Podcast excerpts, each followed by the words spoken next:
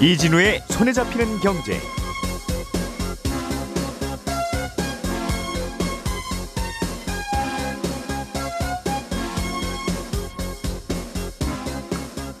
안녕하십니까 이진우입니다. 정부가 우리나라의 외환시장 거래 제도를 앞으로 좀 바꿔보겠다고 밝혔습니다. 아, 제도를 바꾸게 되면 우리나라 주식시장이 MSCI 선진국 지수에 편입이 될 가능성이 높아진다는 것 때문인데요. 외환 거래 제도를 어떤 걸 왜 바꾸겠다는 건지 그리고 MSCI 지수에 편입이 되면 뭐가 좋은 건지 혹시 단점은 없는지까지 조금은 좀 어려운 내용이지만 살펴보겠습니다. 러시아가 우크라이나를 사이에 두고 서방 국가들과 대립 중인데 서방의 일원인 독일이 러시아의 약점이 단단히 잡혔습니다. 러시아 제재에 소극적으로 나설 수밖에 없는 이유가 거기에 있다고 하는데 어떤 약점이 잡혔길래 그러는 건지도 좀 들여다보겠습니다. 신혼 희망타운 청약에 당첨되면 정부가 낮은 금리로 돈을 빌려주는 대신에 나중에 집을 팔았을 때 시세 차익의 일부를 정부가 환수해 갑니다. 그런데 정부가 해주는 대출을 최소한으로 받고 시중은행 주택담보대출을 추가로 받는 게 가능하다고 해서 어, 이 얘기도 또 좀 들어보겠습니다. 1월 26일 수요일 손에 잡히는 경제 광고 잠깐 듣고 시작하겠습니다.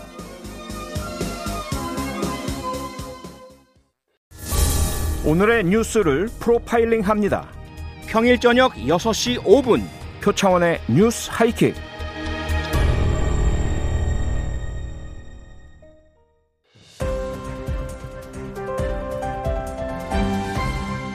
이진우의 손에 잡히는 경제. 예, 일단 먼저 유럽으로 날아가 보겠습니다. 어, 박 작가님 준비해 오신 소식부터 들어보죠. 음, 인사부터 드릴게요. 안녕하세요. 한 분이 아직 안 오셔서. 자, 박 작가님 유럽 천연가스 가격이 다시 오르고 있습니까? 네, 한 2주 전쯤이었나요? 제가 그 천연가스 가격이 좀 내리고 있다는 소식을 간단히 전했는데 예. 한창 오를 때는 단위 가격당 한 24만 원 정도까지 갔던 가격이 최근에 한 10만 원 정도까지 내렸다가 네. 최근 다시 또 급등을 하고 있습니다. 그 이유는 잘 알려진 것처럼 러시아가 우크라이나를 공격할 수도 있어서 그런 건데요. 음, 여러분 러시아로부터 천연가스를 꽤 많이 수입을 하고 있어서 혹시라도 러시아가 가스 공급을 줄이면 어떻게 하느냐 라는 불안감 때문에 다시 오르는 중입니다. 야, 가스 가격이 24만 원도 했다가 10만 원도 했다가 네. 15만 원도 했다가 그런다고요? 네, 와. 널뛰고 있습니다. 러시아가 일단은 우크라이나를 국경에 두고 있는데 이 나라가 서방 국가들하고 친해지면 러시아가 좀 불편해지고 네, 서방 국가들은 그렇다고 러시아가 우크라이나를 점령하는 걸 볼 수는 없고 그렇습니다. 이런 상황에서 뭔가 대립이 되고 있는데 네, 독일은 이게 서방국 편을 들기도 그렇고 러시아 편을 들기도 그렇고 네. 그래서 서방국들한테도 저 친구 뭐냐는 소리 듣고 러시아한테도 우리랑 안 친하면 힘들 텐데 네. 뭐 이런 상황이라면서요? 그렇습니다. 미국이나 영국, 캐나다, 체코 이런 나라들은 지금 최신형 무기를 우크라이나에 제공하고 있고요. 예. 특수부대도 파견을 하고 있는데 독일은 지금 공식적인 입장이 살상 무기 수출은 안 하는 게 우리의 원칙이다. 음. 라면서 우크라이나에 대한 무기 지원 요구를 거부하고 있는 상황이거든요. 예. 독일이 그러는 이유는 천연가스 때문입니다. 유럽 전체가 러시아에서 한 대략 한 3에서 40% 정도 천연가스 수입하는데 네. 독일은 50% 이상을 러시아에서 파이프로 수입을 하고 있거든요. 음. 두 나라의 가스 수출 수입 역사가 꽤 오래됐습니다. 냉전 시기에도 러시아에서 독일로 가는 가스관은 계속 열려 있었습니다. 네. 이런 상황에서 독일이 러시아의 반대편에 서게 되면 가스 수입이 사실상 바로 막혀버리는 셈이 되니까 음. 독일은 지금 이러지도 못하고 저러지도 못하는 그런 상황이 돼 있습니다. 그런데 독일뿐만 아니라 유럽의 많은 나라들이 러시아로부터 뭐 꽤 많은 양의 천연가스를 받아 쓰고 있잖아요. 네, 공짜는 아니고 사서 씁니다만 물론 그렇습니다. 다른 유럽 국가들은 그럼에도 불구하고 러시아를 어, 러시아와 싸워야지 하고 네. 있는데 그들이 보기에는 독일만 좀 더 비겁한 이유가 뭡니까? 이게 좀 아이러니한데요. 예.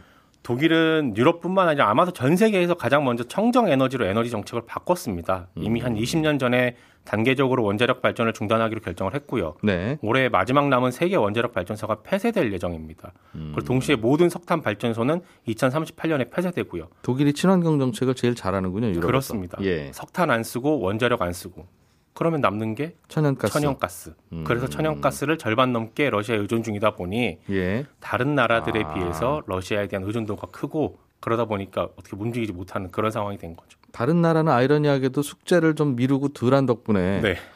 러시아 러시아 좀 천연가스 좀 덜 쓰고 그럼 우리 석탄 좀 떼지만 아직 석탄 발전소 있으니까 그렇습니다. 아니면 원자력 발전소 좀 더 돌리지 뭐 이렇게 네. 할수 있다는 거군요. 그렇습니다. 아 독일은 원자력 발전소가 하나도 없어요 이제. 네, 세 개 남아 있습니다. 음.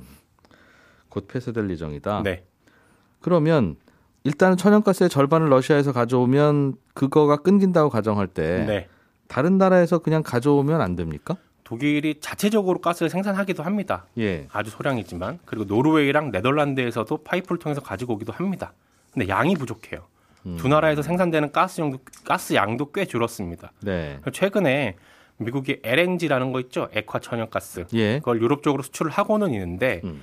독일로 못 갑니다. 왜냐하면 LNG를 수입하려면 LNG를 싣고 다니는 배가 들어올 수 있는 어, 일종의 터미널 같은 게 있어야 되거든요. 그래도 거기다가 일단은 가스를 다 내려놓고 가죠. 그렇습니다. 거기서 저장하려는 저장 시설이 꽤 큰 게 있어야 되고요. 예. 저장된 그 액화 천연가스를 보내려면 다시 기화를 시켜 기체로 만들어야 됩니다. 예, 예. 그 시설도 필요해요. 예. 근데 그런 시설을 만들려면 돈도 꽤 많이 들고 시간도 꽤 많이 들거든요. 아, 독일에 아직 그런 시설이 없어요? 없습니다. 아, 그냥 천연가스는 러시아로부터 받았으면 된다고 생각하고 거기로만 만들어 놨군요. 그렇습니다. 그게 싸고 편하기 때문에 독일은 우리는 LNG 터미널 안 만들 거야라고 하면서 계속 러시아에 의존 중이었습니다. 그런 이유로 독일은 러시아 가스에 절대적으로 의존할 수밖에 없는 상황입니다. 음, 그러다 보니 독일은 열심히 러시아랑 싸우는 게 잘 안 된다. 네, 야, 아이러니하죠. 친환경을 열심히 했는데 그게 오히려 독이 돼서 돌아오네요. 네, 자, 김현우 소장님, 네. 오늘 뭐 금리 이야기들 먼저 좀 해주실까요? 아, 네네. 알겠습니다. 예. 요즘 보통은 이제 제1금융권 하면 은행, 네, 제2금융권 하면 뭐 저축은행이나 이런 쪽을 네, 생각하는데 보통은 제2금융권의 금리가 당연히 높고 그러니까 제2금융권이지라고 했는데 요즘에는 은행보다 여기가 더 싸고 네, 은행 가면 더 비싸고 네, 네. 그런 일이 벌어지고 있다면서요? 네, 그렇습니다. 정리하자면은 1금융권 은행들 대출 금리가 많이 올랐었잖아요. 그 예. 기- 이유가 뭐 기준금리, 대출 기준금리가 올라간 이유도 있지만 작년 하반기부터는 가상금리 올라간 영향이 크다 보니까 네. 아, 같은 기준금리를 쓰더라도 가상금리가 낮으면 이 금융권의 주담대가 주택담보대출이 더 낮게 나올 수 있다 이런 겁니다. 그래서 최근 뭐 주택담보대출 같은 경우에는 보험사 금리가 더 낮고 뭐 자동차 할부 금리는 캐피탈이 은행보다 더 낮은 금리를 보이고 있다 이런 기사들이 종종 나오고 있어요 며칠 전부터. 네. 근데 이 기사 내용을 좀 자세히 살펴보면 반은 맞고 반은 틀립니다. 그러니까 현재 공시되고 있는 대출 금리를 보면 아, 지난달 평균 금리는 은행들이 대부분 낮아요. 유리해요. 네. 변동금리 같은 경우에는 뭐 2에서 5% 골고루 분포가 되어 있는데 평균적으로 보면 3% 중후반. 그리고 고정금리 대출도 4% 초중반을 보입니다. 네. 근데 현재 취급되고 있는 공시되고 있는 대출의 최저금리를 보면 변동금리는 은행들이 대부분 낮은데 고정금리 대출은 보험사가 특히 낮은 대출이 몇 건이 있어요. 그래서 이금융권의 담보대출이 지금 현재 더 낮다라는 기사들이 나오고 있는 것 같은데 이게 약간 왜곡된 부분이 있습니다. 이 고정금리 상품이라고 한다면은 은행에서는 통상 5년짜리 예. 상품이에요. 혼합금리 상품이죠. 뭐 짧아야 뭐 3년짜리 3년 동안 고정이었다가 나중에 변동으로 바뀌는 이런 상품들인데 예. 보험사에서 얘기하는 고정금리 상품을 보면 1년짜리 고정금리도 있습니다. 사실상 1년짜리 변동금리 상품인 거죠. 그게 고정금리라고 불러요. 이거? 예, 이걸 보험사에서 1년 고정이라고 부릅니다. 그러다 보니까 이걸 고정으로 분류해서 같이 은행의 변동금리 상품하고 아, 다른 고정금리한 상품하고 섞다 보니까 네. 그렇게 낮게 나타나는 게 이런 영향이 없지 않아 있습니다. 정부가 고정금리 상품 많이 팔고 추천하라고 하니까 이런 걸 만들고 파는 모양이네요. 그런 이유에서인지 모르겠는데 아. 내용을 들여다 보면은 네. 1년짜리 고정금리 상품이다라는 것 때문인데 이금융권 담보대출 금리가 물론 이제 낮은 것도 있는 것도 사실입니다. 과거에도 그런 담보대출도 있었고요. 그런데 이런 왜곡들도 있으니까 참고를 하셔야 되고 또 담보대출 받을 때는 뭐 1, 2금융권이고 뭐고 금리 낮은 거 받는 게 가장 최우선이기는 하지만 네. 그 외에도 이제 그 차이들이 있거든요. 그러니까 이금융권 대출 상품 중에는 중도 상환 수수료를 면제해 준다거나 음. 아니면 뭐 거치 기간이 뭐 최대 3년까지 가능하다거나 이런 것들이 있어서 개인의 필요에 맞게 금리가 최우선 돼야 되겠지만 다른 것들도 조건에 따라 선택할 수 있다. 그래서 1, 2금융권을 폭넓게 선택을 한다. 예, 이렇게 생각을 하시는 게 좋습니다. 같은 금액이면 금리가 비슷하 기도 할 테니까 이금융이나 일금융이나 네. 요즘 같은 경우는 중도 상환 수수료 없는 걸 선택하는 게 요령일 거예요. 네, 갈아탈 때 나중에 이제 요즘 은행들의 금리가 이게 그냥 정상적인 금리가 아니라 그렇죠. 아, 요즘 특수 시기라서 어, 특, 특별 세일이 아니라 특별 할증을 받는 기간이라서 맞습니다. 어쩔 수 없이 대출은 받아야 되더라도 네, 몇달 지나면 갈아타실 생각하고 중도 상환 수수료 없는 쪽이 훨씬 좀 유리할. 나은 선택일 것 같습니다. 네. 예. 김치영 큐레이터께서 준비해 오신 소식은 네, 어, 정부가 외환 시장 제도를 개편하겠다. 네네. 개편하는 이유는 우리나라 증시를 MSCI 선진국 지수 편입을 하도록 하기 위해서다 이런 얘기네요. 어, 언론에서는 MSCI 선진국 지수에 편입되기 위해서 외환시장 제도를 개편한다 이렇게 표현하고 있는데요. 이거 예. 꼭 그렇게까지 생각해야 되나 싶기도 하고 어쨌든 외환시장 제도를 우리나라 경제 규모나 현재 경쟁력에 맞게 바꾸겠다라는 의도로 보고 네. 그 중간에 MSCI 선진국 편입도 이렇게 되면 가능하다 이렇게 해석하는 게 맞을 것 같기도 하거든요. 어쨌든 우리나라 외환제도는 1961년도에 외국환 관리법이라는 걸로 처음 뭐 만들어져서 관리가 됐습니다. 그러니까 여기도 보면 관리법이라고 돼 있잖아요. 네. 그러니까 그때만 해도 경제 규모가 워낙 작고 우리나라 전쟁 통해서 인제막 무역을 시작하던 나라여서 외환을 좀 관리했던 음. 시기고요. 이게 99년도에 외국환 거래법으로 바뀌거든요. 이게 관리가 거래로 바뀌었잖아요. 그러니까 그만큼 경제 규모가 커졌다는 얘기인데 음. 이 당시에 무슨 일이 있었냐면 98년도에 우리나라가 OECD에 가입합니다.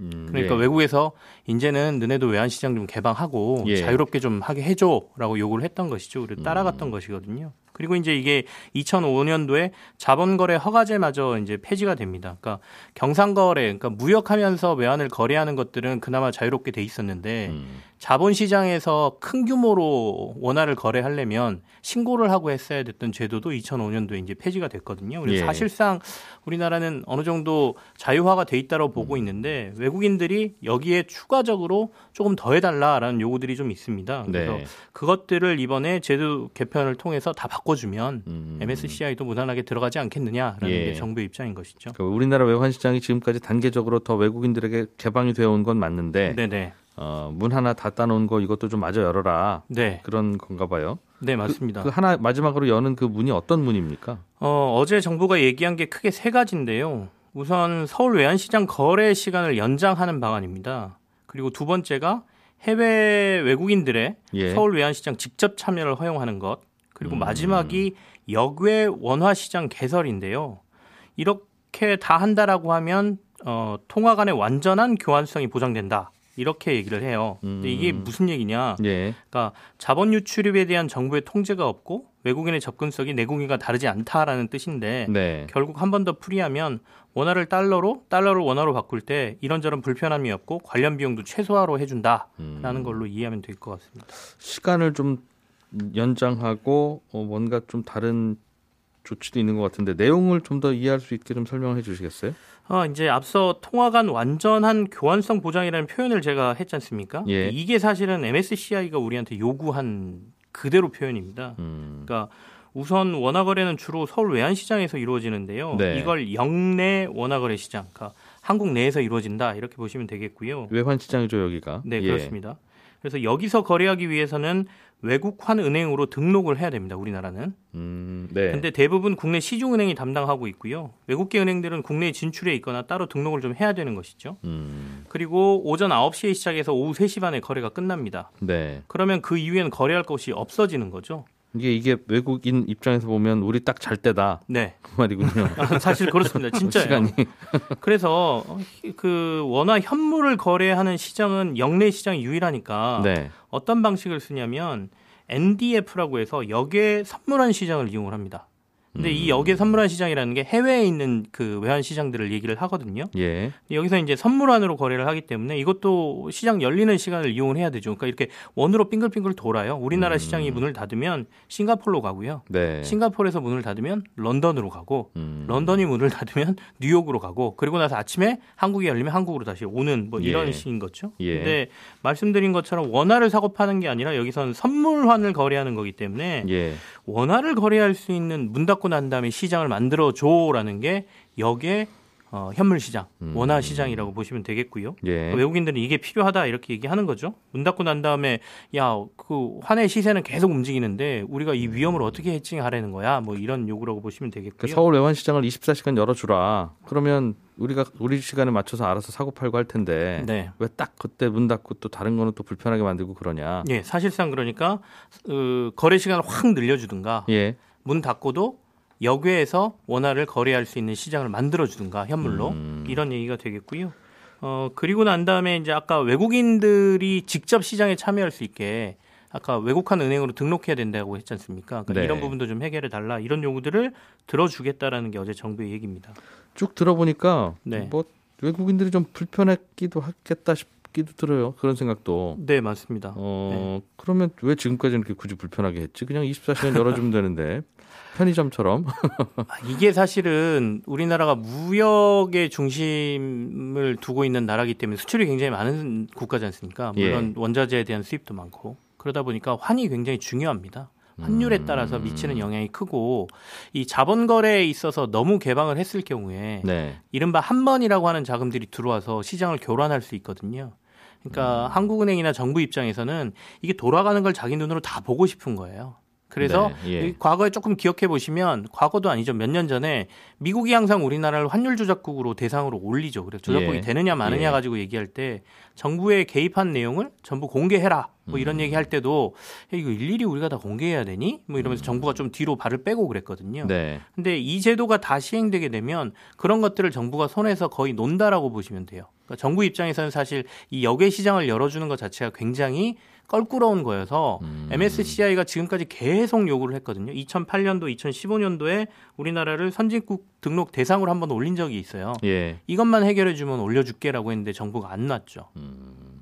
외국인들 입장에서는 뭔가 우리나라 시장에 불안함이 있으면 빨리 돈 빼야 되는데 네, 주식 시장에서 기껏 주식을 팔았어도 네, 그렇게 해서 생긴 원화를 달러로 바꾸려고 하면 또 번호표 뽑고 며칠 줄 서야 되고 이런 맞습니다. 상황이 벌어지면 그 시간에 환율 너무 움직이니까 네, 네. 어디 불안해서 한국 투자하겠냐 이었던 것 같고 네.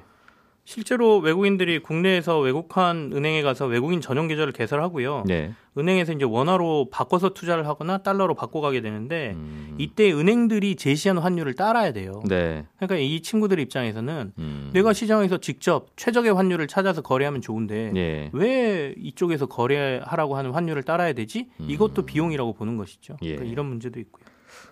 그렇게 했던 이유는 전 그렇게 불편하면 그럼 웬만하면 오지 마세요. 우리도 자꾸 신경 쓰입니다. 우리 외환위기 때 큰 고생했던 네, 경험이 네, 있어서 네, 네. 아유 환율 많이 움직이는 거 우리 굉장히 신경 쓰여요. 그게 네. 우리, 우리 입장이었다는. 음.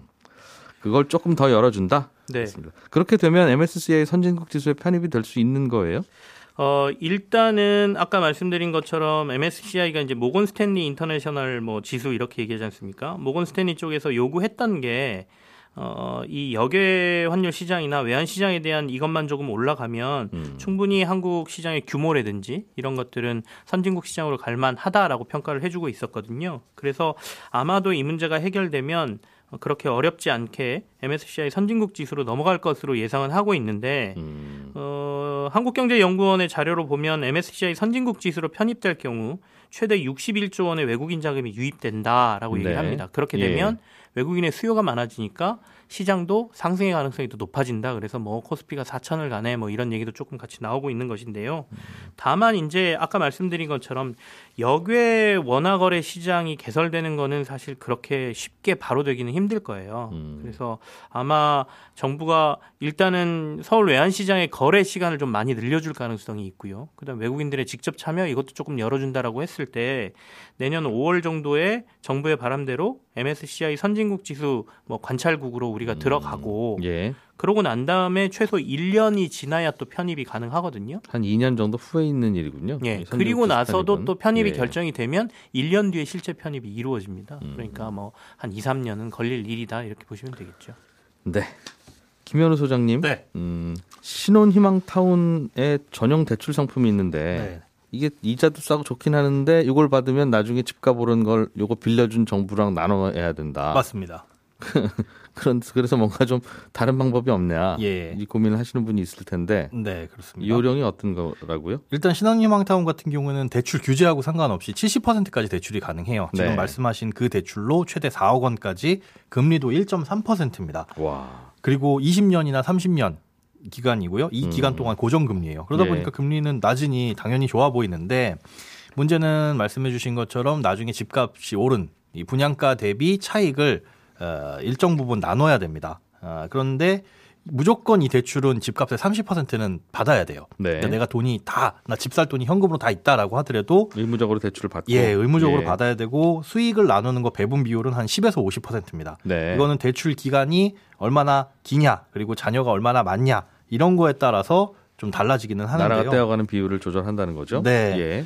어, 이게 자녀가 만약에 없는 가정에서 어, 70% LTV 70%로 대출을 받아가면 그리고 10년 이내에 갚으면 9년 이내에 갚으면 음, 분양가와 시세의 차익 중에 절반을 공유를 해야 됩니다. 이걸 공유 비율을 좀 낮추고 내가 좀 더 많이 가져가고 싶으면 네. 어떻게 해야 되는 겁니까? 오랫동안 대출을 받아서 늦게 갚거나 음. 자녀를 많이 낳거나 어, 이- 이런 방법을 써야 되는데 그렇다라고 하더라도 아무리 낮아도 10%까지는 공유를 해야 되거든요. 음, 그러니까 아 나는 대출이자 아까워서 빨리 갚고 싶어라고 하더라도 그렇게 됐을 때는 반대로 아, 10에서 30%를 공유해야 되기 때문에 좀 네. 발목이 잡히죠. 예. 그것 때문에 신혼희망 태원이 인기 없다는 소리도 있었는데 이게 30%는 의무지만 나머지 대출도 중복으로 가능합니다. 그러니까 일반 은행 대출도 받을 수 있기 때문에 음, 최소한의 의무 비율 30%만 이 수익 공유형 모기지 대출로 받고 네. 나머지 대출은 대신에 이제 주변 저 규제 내에서 받을 수 있는 거죠. 음, 섞어서 받는 게 요령이다. 그렇습니다. 음. 그렇게 해결을 하게 되면